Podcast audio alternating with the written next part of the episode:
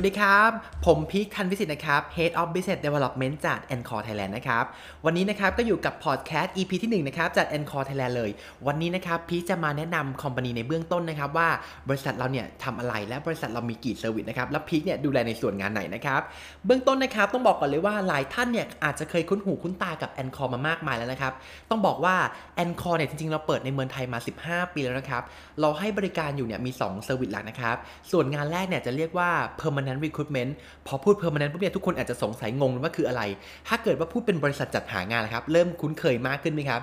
เราเป็นบริษัทจัดหางานนะครับ ใน part แรกเนี่ยช่วยลูกค้านะครับในการหา candidate หรือหาผู้สมัครนั่นเองครับเพื่อไปทำงานกับลูกค้า ในเช่นเดียวกันครับเราก็ช่วยผู้สมัครนะครับในการเลือกงานที่ตรงกับความต้องการของเขาด้วย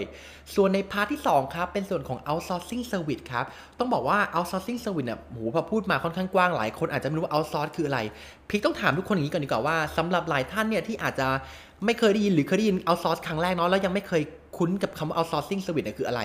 ลองนึกภาพตามนะครับว่า จริง ๆ ทุกวันนี้พีคต้องบอกเลยว่า ทุกคนเนี่ยใช้บริการ outsourcing service ในชีวิตประจำวันอยู่แล้ว ลองนึกภาพตามพีคนะครับว่า อย่างเช่นเราจะไปข้างนอกเนี่ย เราต้องการจะกดเรียกรถแท็กซี่เนี่ย เราใช้ mobile application ในการกดเรียก แน่นอนแหละ พอเราเรียกมาปุ๊บเนี่ย นั่นคือการ outsource ฟังก์ชันโลจิสติกในชีวิตเรานะครับ หรือแม้กระทั่งเราสั่งอาหารมาจาก mobile application ก็ตามแต่ มันก็คือการ outsource ฟังก์ชัน food and beverage เหมือนกัน เห็นไหมครับว่าทุกอย่างเนี่ยมีการ outsource อยู่รอบๆตัวเราอยู่แล้วนะครับ ทีนี้เนี่ยพอพูดถึง outsource เนี่ยต้องบอกว่าพี่จะขอลงลึกหรือแยกออกมาเป็น 2 ประเภทหลักเนาะให้ทุกคนเห็นภาพอย่างง่าย ๆ ว่าจริงๆแล้ว outsource เนี่ยมันมีกี่แบบพิกแบ่งโดยใช้จากประเภทแล้วกันนะครับประเภทแรกเนี่ยพี่แยกเป็นคนหรือ people นั่นเองครับถามว่าการ outsource คนเนี่ยมันต่างกับ outsource อีกตัวหนึ่งยังไงอีกตัวหนึ่งคือตัว service นะครับต้องบอกก่อน outsource คนเนี่ยคือ 1 เราเอาแค่คนมาทำงาน จะไม่เหมือนกับ outsource ที่เป็นตัว service เนาะ outsource ตัว service เนี่ยเราให้ authorize หรือให้อำนาจในการตัดสินใจกับ vendor นั้นในการควบคุมและคอนโทรลคุณภาพทุกอย่างเลย เห็นไหมครับว่ามีความต่างกัน ทีนี้พอบอกเป็นตัวคนปุ๊บหลายคนงงอีกแล้วอุ้ย outsource ตัวคนคืออะไร ถ้าพีคเปลี่ยน wording เป็น subcontractor ล่ะครับ เริ่มคุ้นเคยกันบ้างไหมโอเค น่าจะเห็นภาพเนาะทีนี้พอเป็น subcontractor เนี่ยเราลองมาดูกันดีกว่าว่า ถ้าเป็นคนเนี่ย เราสามารถ outsource ในตำแหน่งไหนได้บ้าง ในบริษัท และถ้าเป็น service ล่ะ ฟังก์ชันไหนในบริษัทที่เราสามารถ outsource ได้บ้าง ทีนี้พอมาในฝั่งของ outsourcing ส่วนที่เป็นสเกลใหญ่เลยนะครับ เรามองภาพเนาะมันคือออที่นี่เราจะเรียกกันว่าตัว business process outsourcing หรือ BPO นั่นเองครับ พอบอกเป็น BPO ปุ๊บโอ้โห ดูกว้างมากเลย มันจะ outsource คนยังไง service ยังไง ฟังก์ชันไหนเนี่ย มันเริ่มงงแล้ว พิกแยกออกง่ายๆเนาะ อย่างพิกแยกออกเป็นฝั่ง front office กับ back office ละกัน เพื่อให้ทุกคนเห็นภาพตามนะครับอะอย่าง back office เนี่ยเราเริ่มมันก่อนเลย แน่นอนแหละพอพูด back office ปุ๊บเอ๊ะมันจะเอาซอสอะไรล่ะ คนหรือ service ไหน ต้องถามว่าทุกท่านที่ทำงานอยู่ใน corporate เคยใช้ไหมครับ บริษัท accounting firm ที่เป็น outsource จ้างทำบัญชีข้างนอก เคยไหมครับที่เป็น tax affair ครับจ้างทำภาษีข้างนอก หรือเคยไหมครับ จ้างที่เป็นบริษัทที่เขามีหน่วยงานจัดซื้ออยู่ข้างนอก ต้องบอกว่าบริษัทใหญ่ๆหลายที่นะครับเขา outsource ฟังก์ชันจัดซื้อนะครับหรือเรียกว่า procurement เนาะเพราะว่าอะไรบางทีเนี่ยเขาอาจจะไม่ได้มีเวลามานั่งตัวทำ vendor list หรือทำ price comparison แล้วก็ price analysis เพราะการที่จะทำ price analysis ได้เนี่ยต้องบอกว่าบริษัทคุณมีไอเทมในการสั่งซื้อโห มันมากกว่าปากกาแม่บรรทัดแน่นอนแหละครับเยอะมากมายขนาดนั้น การที่จะมาทำ price compare แล้วก็มารีวิว contact ทุกๆเดือนได้เนี่ยพี่มองว่ามันเสียเวลามากบางที่เนี่ยตัดสินใจ outsource ฟังก์ชันนี้เลยนะครับ แต่มากกว่า 50%ทั่วโลกต้องบอกเลยว่า อันนี้เป็นฟังก์ชันที่ทุกที่ outsource กันแทบทั่วโลกเลยนะครับ นั่นคือ payroll ทุกคนอาจจะเคยคุ้นชินกัน payroll outsourcing service outsource payroll ไปยังไงบ้างใครดูแลเวนเดอร์ให้อะไรอย่างเงี้ยครับ เป็นปกติเลยครับว่า 50%ทั่วโลกเนี่ย outsource ฟังก์ชัน payroll นะครับเพราะว่าเขาไม่อยากมาเสียเวลาการนั่งทำ payroll เพราะว่า payroll มันเป็นฟังก์ชันหนึ่งที่ค่อนข้างใช้เวลากับมันมาก โดยเฉพาะบางบริษัทเนี่ยถ้าเกิดเป็นเรื่องของ time attendance เข้ามาเกี่ยวเนี่ยโอ้โหวุ่นวายแน่นอนทีนี้เราตัดมาดูภาพของทาง Front Office บ้างครับ ฟังก์ชันไหนบ้างล่ะใน Front Office สามารถ outsource ได้บ้าง อ่าทีนี้ฟังก์ชัน Front Office เนี่ยส่วนใหญ่มันจะเป็น people ส่วนใหญ่เนาะทีนี้มาดูดูกันดีกว่าครับว่าในฝั่ง Front Office เนี่ยฟังก์ชันไหนที่บางธุรกิจมี พี่ยกตัวอย่างเลยครับว่า ทุกท่านอาจจะงงเอ๊ะพอบอก Front Office ปุ๊บเออนึกไม่ออกอะพี่บอกเซลล์อ้าวเป็นเซลล์ทำไมเซลล์ต้องไปเป็นเอาซอร์สล่ะเอาซอร์สยังไง ลองนึกภาพตอนที่ทุกท่านไปเดินห้างสรรพสินค้าครับ เห็นไหมครับว่าเวลาที่เราเดินเข้าไปซื้อตู้เย็นหรือเครื่องซักผ้าเนี่ยจะมีน้อง PC เนี่ยเรียกว่า Product Consultant เนี่ย เข้ามาให้ข้อมูลกับเรา เนี่ยครับบางที่เนี่ยบางบริษัทบางแห่งนะครับเขาก็ outsource ฟังก์ชันเซลล์นี้ออกมานะครับเพราะเขาไม่อยากมานั่ง manage ตรงนี้เอง เห็นไหมครับว่าจริง ๆ มันอยู่รอบตัวเราไม่ว่าจะเป็น marketing เอง เราอาจจะจ้าง marketing ข้างนอกนะครับ เข้ามาทำแคมเปญให้ หรือทำ job ad ให้ก็ตามแต่ หรือบางบริษัทที่ใหญ่มาก ๆ ครับเขาก็ outsource ฟังก์ชันโลจิสติกเลย เพราะอะไร เพราะเขาไม่อยากมานั่ง manage ฝั่งโลจิสติกเอง เพราะว่าโลจิสติกมันเป็นสเกลที่ค่อนข้างใหญ่มาก มันมีตั้งแต่โอ้โห แพ็คของขึ้นมาจน unpack ของ clearing order process มันค่อนข้าง detail เยอะมาก หรือ outsource manufacturing outsource ฝ่ายผลิตไปเลยทั้งโรงงานก็ตามแต่นะครับ เห็นไหมครับว่าฝั่ง outsource เนี่ยพอเป็น BPO ปุ๊บเนี่ยมันค่อนข้างใหญ่มาก ทีนี้แล้วอะไรกันล่ะที่มันกำลังเป็นกระแสในตอนนี้ พอพีพูดจริงๆ ต้องบอกว่ากระแสนี้มันอยู่นานแล้วนะครับ ถ้าพีพูดว่า ITO เนี่ย หรือ Information Technology Outsourcing เนี่ย outsource IT outsource IT หลายคนงงเลย เอ๊ะ outsource IT คืออะไร วันนี้ครับพิกลองยกตัวอย่างนะครับ หยิบมาให้ดู 2 หมวดใหญ่ๆเนาะอย่างเช่นเป็นฟังก์ชัน HR เนี่ย เราสามารถเข้าไปเอาซอร์สไอทีอะไรบ้างในหมวดงานของ HR แน่นอนแหละครับว่าในบางบริษัทเนี่ย เขาไม่อยากลงทุนกับการที่ต้องซื้อซิสเต็มหรือ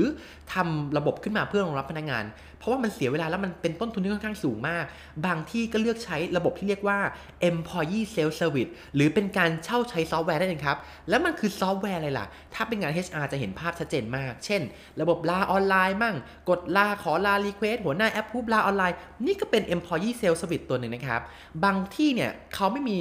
งบประมาณในการทำตัว database พนักงานเอง เขาก็เอาซอสตัว PIS หรือเรียกว่า personal information system คือเอาซอสทะเบียนประวัติพนักงานไปจ้าง vendor เจ้าหนึ่งเก็บ on cloud ไว้ หรือเก็บใน database สักแห่งหนึ่งไว้ เห็นไหมครับก็ยังมีอีกที่เลย บางที่อาจจะเรียกว่า HCM เนาะเรียกว่า Human Capital Management Outsource Function อื่น ๆ ของงาน HR ไปนะครับ ซึ่งมันเป็นสเกลที่ค่อนข้างกว้างมากเนาะอ่าทีนี้ในฝั่งของตัว IT เองนะแล้ว IT outsource อะไรได้บ้าง นอกจาก outsource ที่เป็นตัว IT staff แน่นอนแหละหลายคอมหลายหลายบริษัทนะครับ ต้องบอกว่า outsource IT ค่อนข้างเยอะไม่ว่าจะเป็น Java developer Node.js บ้าง BASA PMO บ้าง อันนี้เป็น outsource staff แล้ว IT ที่เป็น service ล่ะมีอะไรบ้างอะพอไปพูด cloud service อ่าต้องบอกว่าทุกวันนี้นะครับเราใช้ cloud service เนาะอย่างบางบริษัทเนี่ยเราใช้ Microsoft นะเห็นไหมว่าเราเอาเอาซอสข้อมูลทุกอย่างอยู่บน cloud หมดนะครับ นี่ก็คือการใช้ outsource รูปแบบหนึ่งนะ หรือ outsource data center จ้างอีกบริษัทหนึ่งเพื่อมาเก็บข้อมูลของเราไป แล้วเราก็ใช้ตัวเว็บ portal เนี่ยในการเข้าไปดึงข้อมูลหรืออ่านข้อมูลจากฐานข้อมูลนั้น เห็นไหมครับว่ามันเยอะมากทีนี้ลองหยิบยกเล่นเนาะหลายท่านเนี่ยพอนั่งปุ๊บอุ้ยงงเลยเอาซอสมันเยอะมาก เราจะมีอะไรที่ใกล้ตัวหรือบ้างต้องถามงี้เลยว่า ทุกท่านปัจจุบันนี้ครับทำงานที่บริษัทคอมที่ทุกท่านใช้เนี่ยเป็นคอมที่เช่าใช้ถูกต้องไหมครับ นี่แหละครับ ก็เป็น outsource ตัวหนึ่งเป็น outsource แล็ปท็อปเนาะจะเห็นว่าทุกอย่างอะอยู่รอบตัวเราหมดเลย แต่เราอาจจะไม่รู้ว่าเอ๊ะนี่มันเรียก outsource หรือเปล่ามันคือการ outsource คืออะไรนะครับทีนี้ครับพิกจะมาพูดถึงตัว outsource ที่มัน relate กับตัวงานของพิกที่ทำอยู่ปัจจุบันนะครับฝั่งพิกเนี่ยจะดูแลในฝั่งของตัว outsourcing business ซึ่งเราเป็นบริษัทที่จัดหาคนและจัดจ้างคนภายในเวลาเดียวกันครับหมายความว่าเราหาพนักงานและจ้างพนักงานอยู่ภายใต้บริษัท ANCOR เองครับแต่ในขณะเดียวกันเราก็มี service พวกที่เรียกว่า RPO เช่นเดียวกัน RPO คืออะไร RPO คือ recruitment process outsourcing แล้ว RPO เนี่ยมันต่างกับการ recruitment in house ยังไง ระหว่าง outsource function recruit มากับ recruit เอง in house พิกลองยกตัวอย่างดูเห็นภาพนะครับว่า บางบริษัทเนี่ยถ้าเขาต้องการพนักงานแค่คน 2 คน เรามี recruiter 1คนแน่นอนว่าหาพอ แต่ถ้าเกิดบริษัทเนี่ยต้องการพนักงานหลัก 10-20 คนในหลากหลายตำแหน่งนะครับ recruiter จะทำงานพอได้ยังไง เพราะว่ากว่าเขาจะสัมภาษณ์ candidate ได้ กว่าจะหา candidate ได้เนี่ย แน่นอนว่าเขาต้องทำการ post job ในอินเทอร์เน็ตนะหนึ่งคนลองนึกภาพนะครับหนึ่ง man-day หนึ่งคนเนี่ย หาได้แค่10 candidate ต่อวัน ในขณะที่ vendor เนี่ยเขามี 4 คนเขาหาได้ 40 โปรไฟล์ต่อวัน เห็น ratio เห็นความต่างไหมครับแน่นอนแหละว่า RPO เนี่ย เราไม่ได้ขายแค่ตัว Recruiter ที่เป็น outsource นะ เรามาด้วย process มาด้วย project team มาด้วยเทคโนโลยี มาด้วยแคมเปญ ถามว่าการโปรโมทแคมเปญมันสำคัญยังไงได้บ้าง ลองนึกภาพตามนะครับว่า Facebook ทุกวันนี้พอคุณโพสต์เยอะๆเนี่ยมันบล็อกแน่นอน1คนเนี่ยโพสต์ได้วันหนึ่ง20 โพสต์โอ้โหบล็อกแน่นอนอย่างน้อยครึ่งหนึ่งแล้วแต่กับเราเนี่ยเราอาจจะมีทีมที่ 4 คนเนาะเราโพส40 โพสใน 1 วันเลโชเห็นไหมครับว่า ถ้าคิดที่ 50%นะโพสต์10โพสต์ลบไป 50%นั่นคือเหลือแค่ 5 โพสต์ที่มันจะได้ไปต่อ แต่ 40 โพสต์ลบไป 50%ยังเหลือ 20 โพสต์ที่ได้ไปต่อ เห็นไหมครับว่าการทำโปรโมทแคมเปญน่ะมันค่อนข้างเยอะและมีดีเทลมากกว่านี้ จริง ๆ พี่ต้องบอกว่าอันนี้มันเป็นแค่เหมือนเอ่อตัว conversion rate เนาะจริง ๆ ดีเทลจะมีมากกว่านี้นะครับ อยากให้ทุกท่านเนี่ยติดตามของ a n c o r ไปเรื่อยๆแล้วก็วันนี้นะครับพี่ก็เลยจะมาพูดสรุป benefit แล้วกันคร่าวๆว่าจริง ๆ แล้วนะ่ะข้อดีของการใช้ outsource เนี่ยที่พี่เห็นมันมีอะไรบ้าง พิกเริ่มที่ข้อที่ 1 เลยแล้วกันนะครับ ข้อที่1เนี่ยคือการเลี่ยงลดต้นทุน และมีต้นทุนที่ถูกกว่า แน่นอนแหละว่าทุกท่านเนี่ยเวลาที่จะเปิดบริษัท และต้องการจะ set up operation เนี่ยมัน take time มาก ทุกคนอยากได้คนที่มีประสบการณ์เข้ามาทำงาน แต่แน่นอนแหละว่าการจ้างคนมีประสบการณ์นะครับราคามันสูงทำไมคุณไม่ outsource ตัวนี้ให้ expert เขาทำให้ไปเลยเช่น คุณต้องการจะเปิดบริษัทใหม่ ต้องการทำอ่าโอเค โมเดลเป็นโรงงาน แต่ปรากฏปุ๊บ คุณไม่รู้ว่าต้องหาคนยังไง ต้อง set up พิเศษ process ยังไง flow มันเป็นยังไงบ้าง แน่นอนแหละ ถ้าจ้าง outsource manufacture ไปในช่วงแรกเนี่ยเขามาด้วย process มาด้วยเทคโนโลยี มาด้วยโน้ตฮาวเขาสามารถช่วยคุณเนี่ยลดต้นทุน กับการที่คุณต้องไปจ้าง expertise ในหลายๆ role เนี่ยมาทำงานด้วยกันครับ เห็นไหมครับว่าลดต้นทุนตัวเนี้ยเยอะมากเลยนะครับ ส่วนที่2นะครับหรือข้อ2นะครับคือ focus on core business พอเราไม่ต้องไปวุ่นวายกับการเรื่องต้นทุนแล้วเรื่องงานหน้างานแล้วครับ เราสามารถมีเวลาไปโฟกัสกับ core business หลักของเราได้ เช่นบางธุรกิจเนี่ยเขาเป็นธุรกิจผลิตขนมเนาะลองนึกภาพไหมครับว่าโอ้โหธุรกิจขนมแน่นอนแหละเขาต้องทำ marketing ทำแคมเปญทำโฆษณา แค่เขายุ่งกับฝั่ง marketing กับ TVC เนี่ยก็เหนื่อยพอแล้วทำไมต้องมาวุ่นวายกับฝั่งของ operation หรือเรียกว่าฝั่งฝั่งไลน์ผลิตเนาะและฝั่งของตัวโลจิสติกด้วย เขาก็ outsource function เนี้ยไปให้ vendor ทำเลยดีกว่าไหมเห็นไหมครับ จะทำให้ทุกท่านเนี่ยมีเวลาโฟกัสกับ core business หลักด้วย ส่วนต่อไปนะครับ ตัวนี้มันคือเป็นการเพิ่มหรือข้อ 3 นะ เพิ่มความเร็วของสินค้าและ Product นะครับ ในการ launch เข้าสู่ตลาด ถามว่าทำไมพีทต้องบอกว่าเป็นการเพิ่มความเร็ว ยิ่งเราผลิตสินค้าได้เร็วเท่าไหร่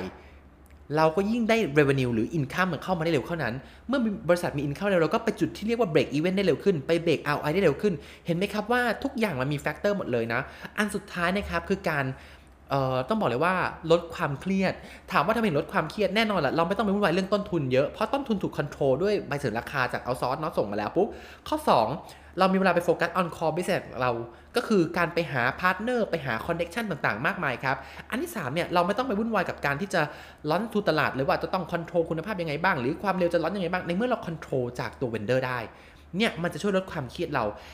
ต้องบอกนะครับว่าวันนี้ session นี้อาจจะสั้นมาก และอาจจะลง detail ได้ไม่เยอะ เดี๋ยวยังไงเนี่ยทาง Encore เองครับ จะมีจัด webinar นะครับ ในวันที่ 25 มีนาคมนี้ โดยพีทเนี่ยจะเป็น moderator เองนะครับ ก็จะมีเกรซนะครับจากหลากหลายธุรกิจมานั่งพูดคุยกันนะ แชร์ประสบการณ์การใช้บริการ outsourcing นะครับ รวมถึงข้อดีข้อเสียนะครับใน session นั้น ถ้ายังไงเนี่ยอยากฝากทุกท่านติดตาม LinkedIn ของ Encore แล้วก็ Facebook ด้วยครับ แล้วยังไงเนี่ยเจอกันนะครับวันที่ 25 มีนาคม ถ้าหากช่วงนี้มีข้อสงสัยนะครับติดต่อได้ที่ 026532680 หรือ co.th แล้วเจอกันครับ สวัสดีครับ